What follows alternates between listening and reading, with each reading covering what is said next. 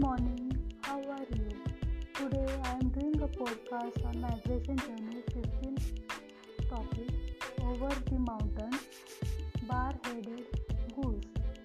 Let's start the episode now. Imagine you are high in the Himalayas, all alone. When do you hear distant voices? The sound carries over the snowy slopes and echoes down the frozen canyons. It grows steadily louder as though a crowd is approaching, but nobody lives up there. What on earth can it be? Then you notice a long line of birds winging toward you. Suddenly, that mysterious sound makes sense. It's not people you can hear, but a flock of geese. The line stretches out in a straggly V shape. Soon the birds are passing directly overhead.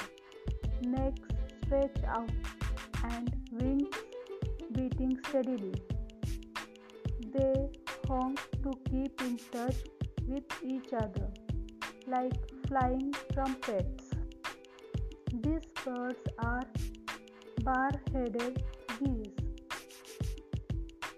named for the smart black strips on their heads. In summer, they nest on lakes in Central Asia, each pair raising from 3 to 8 youngsters. Then in autumn, when the weather turns cold, they migrate south to India. To reach their destination, they must fly over the Himalayas, the highest mountains on earth. No other bird makes this journey. It is full of danger.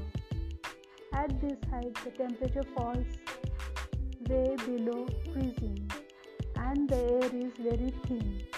A special circulation system helps pump oxygen around the bird's body to keep them flying. They must also dodge golden eagles, which swoop out to attack them. Once they reach India, the geese can relax and recover. In the lush, warm wetlands, they find plenty of grass to eat, and the youngsters can grow strong. By spring, they will be ready to tackle the mountains again as they return to their breeding grounds in the north. The bar headed a large water bird that breeds in Central Asia, mostly in China. In winter, it migrates in large flocks to northern India, passing over the Himalayas along the way. Hope you like the migration journey of bar headed goose. Thank you for listening and have a nice day. Bye now.